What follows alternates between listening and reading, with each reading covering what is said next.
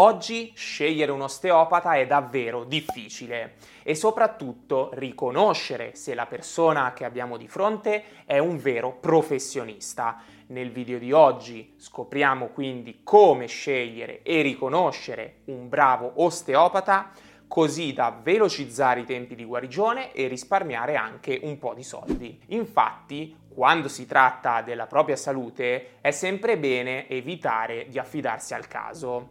Per scegliere quindi un ottimo osteopata bisogna conoscere alcune preziose informazioni.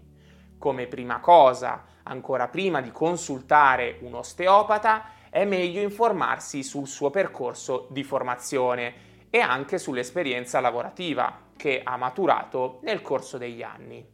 Quindi bisogna verificare che abbia ottenuto il diploma di osteopatia rilasciato da una scuola riconosciuta e verificare anche che sia iscritto al ROI, ovvero il Registro degli Osteopati d'Italia, o ad un altro ordine professionale competente. Un'altra cosa che raramente viene detta è quella di verificare che la scuola di osteopatia in cui ha studiato il professionista segua la norma CEN. Per chi non lo sapesse, la norma CEN EN 16686 è una norma che rappresenta il primo documento di accordo europeo sugli standards in osteopatia. Il documento al suo interno contiene diverse indicazioni che riguardano l'osteopatia, in particolare gli standard formativi e di pratica osteopatica, che hanno lo scopo appunto di tutelare i pazienti, soprattutto sulla qualità del trattamento ricevuto. Queste, secondo me, sono le informazioni più importanti da sapere per scegliere un bravo osteopata, ma il più delle volte queste da sole non bastano. Infatti, in questo video voglio soprattutto parlarvi di come riconoscere un bravo osteopata. Seneca infatti diceva: la lunghezza della vita non si misura dai capelli bianchi o dalle rughe. Non è un vivere questo, è solo un esistere a lungo. Con questo aforisma voglio rendere l'idea che molte volte non basta solo il titolo da osteopata per qualificarsi come bravo professionista. Spesso infatti si ha una certa difficoltà nel riconoscere un bravo osteopata. E quindi come possiamo farlo?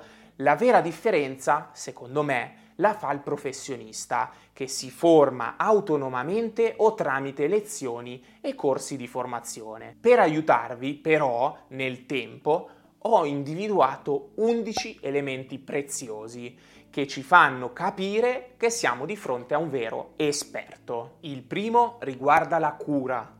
Questa infatti deve essere centrata sul paziente, ovvero deve rispettare i valori, le preferenze e i bisogni del paziente. Gli anglosassoni userebbero il termine tailored, che dà proprio l'idea di un abito sartoriale, su misura. Ecco, il trattamento osteopatico deve mirare a questo tipo di personalizzazione. L'osteopatia, sin dal principio, già con il suo fondatore Andrew Taylor Still, aveva intuito l'importanza di personalizzare il trattamento in base al paziente, facendolo partecipare anche attivamente al proprio trattamento. Tra l'altro, questo deve includere anche una comunicazione efficace tra l'osteopata e il paziente, in cui si condivide il processo decisionale e il percorso di guarigione. Il secondo elemento è relativo allo screening, che serve appunto per individuare i pazienti con alta probabilità di avere gravi patologie o condizioni definite come red flag. Per chi non lo sapesse, le red flag sono quei segni e sintomi che emergono nel colloquio iniziale o dall'esame fisico, che possono ricollegare un disturbo a una grave patologia. Infatti esistono alcune condizioni che possono mascherarsi sotto forma di dolore muscoloscheletrico. Una di queste, ad esempio, è il tumore. Il terzo elemento riguarda invece la valutazione dei fattori psicosociali.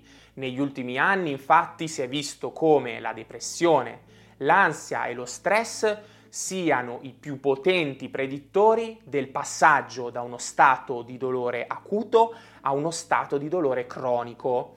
È quindi un requisito fondamentale dell'osteopata conoscere le yellow flag, ovvero tutte quelle barriere di tipo psicosociale che possono ostacolare il recupero di un disturbo muscoloscheletrico, dal momento che queste hanno un forte impatto sul decorso della patologia. Eventualmente, se dovesse essere necessario, è opportuno inviare il proprio paziente ad un professionista, come ad esempio lo psicoterapeuta, per cambiare alcune false credenze, le aspettative irrealistiche, o anche le strategie errate di gestione della propria patologia. Il quarto elemento è legato all'utilizzo della diagnostica per immagini. Che cos'è? La risonanza, la RX e tutti gli altri esami. Gli esperti più volte ci hanno ribadito che questi sono sconsigliati, salvo in questi tre casi. Il primo è quando si ha il sospetto di una grave patologia, ad esempio un tumore. Il secondo è quando si è verificato una scarsa risposta al trattamento conservativo o si verifica una progressione inspiegabile dei segni e dei sintomi di una patologia. Il terzo invece è quando la diagnostica per immagini è probabile che cambi la gestione della patologia. Pensiamo ad esempio ad un intervento chirurgico. L'osteopata dovrà tener conto di queste indicazioni nel caso in cui il paziente richieda se fosse utile o meno fare un esame più approfondito. Il quinto elemento riguarda la valutazione. Questa infatti deve includere anche l'esame obiettivo, che comprende i test neurologici, di mobilità e di forza muscolare. Infatti, lo scopo di questi test è proprio quello di aiutare nella diagnosi dei disturbi muscoloscheletrici. Ad esempio, il dolore alla spalla può avere origine dai tendini della cuffia dei rotatori, dall'articolazione stessa o in altri casi anche da un'ernia cervicale. Tra l'altro, si è visto anche che la mancata esecuzione dell'esame obiettivo porti a una maggiore insoddisfazione del paziente e in più c'è anche il rischio di ulteriori rinvii agli specialisti. Il sesto elemento invece riguarda i progressi del paziente. Infatti un bravo osteopata li valuta anche utilizzando le scale di valutazione. C'è da dire che queste scale sono usate maggiormente dai colleghi fisioterapisti, ma io credo fortemente che bisogna in qualche modo apprendere anche da altri campi, oltre il proprio, e di espandere quindi sempre di più le proprie conoscenze.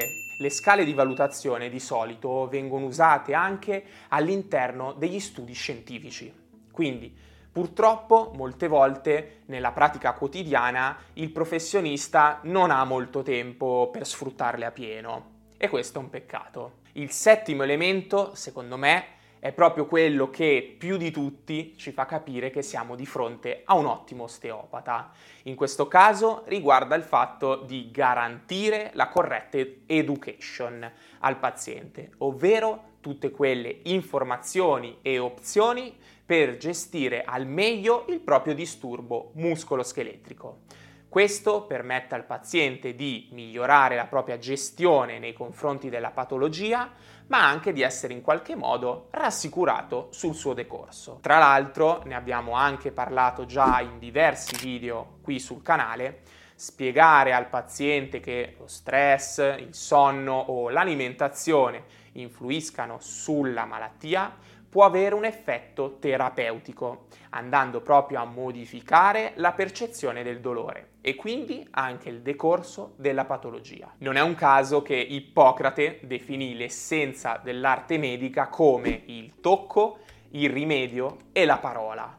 Tra l'altro, numerose linee guida hanno proprio sottolineato la necessità che l'educazione sia personalizzata, in base alle esigenze del paziente. L'ottavo elemento mi sta particolarmente a cuore, infatti è legato al fatto che i pazienti dovrebbero ricevere dei consigli personalizzati sugli esercizi e sull'attività fisica da svolgere. L'osteopata infatti dovrà porre un'enfasi importante sulla possibilità di continuare a mantenersi attivi durante la giornata, nonostante il dolore, evitando quindi il riposo totale dalle attività e dallo sport. Non a caso le linee guida dell'artrosi al ginocchio e dei disordini della cuffia dei rotatori della spalla ci indicano come strumenti necessari alla guarigione gli esercizi di rinforzo, di mobilità e di stretching, anche perché, diciamocelo, dire a un soggetto sportivo di astenersi completamente dalla propria attività, che spesso ama più di ogni altra cosa, è una delle cose più terribili che possa sentirsi dire. Il nono elemento è fondamentale e lo dice un osteopata. La terapia manuale spesso da sola non basta. E un bravo professionista questo lo sa. Infatti bisognerebbe aggiungere anche altri trattamenti. Quali sono? Possono essere gli esercizi, la terapia psicologica o semplicemente tutta la parte di informazioni e di educazione sul decorso della patologia, come abbiamo visto poco fa. Non a caso si dice che l'unione faccia la forza, giusto? Infatti, a mio parere, la collaborazione con altre figure professionali, quindi la multidisciplinarietà, in questi casi è una soluzione vincente, perché permette di risolvere i problemi del paziente in maniera più veloce e soprattutto anche più efficace. Non a caso William James, famosissimo psicologo, disse appunto che il genio è colui che riesce a percepire la realtà da prospettive non ordinarie. Decimo elemento, l'osteopata deve offrire cure conservative prima di ipotizzare un possibile invio a un medico specialista per un possibile intervento chirurgico. Infatti, sempre più linee guida ci dicono che inizialmente i pazienti devono ricevere il trattamento conservativo e poi eventualmente prendere in considerazione un possibile intervento chirurgico. Undicesimo elemento, un bravo osteopata deve facilitare la ripresa o la continuazione del lavoro. Più volte è stata sottolineata l'importanza di far continuare il lavoro ai pazienti, soprattutto nei casi di mal di schiena, dolore al collo e alla spalla. Infatti, all'interno delle linee guida sul mal di schiena c'è proprio la raccomandazione di evitare l'inattività e anzi di aumentare gradualmente i livelli di attività, compreso il coinvolgimento lavorativo.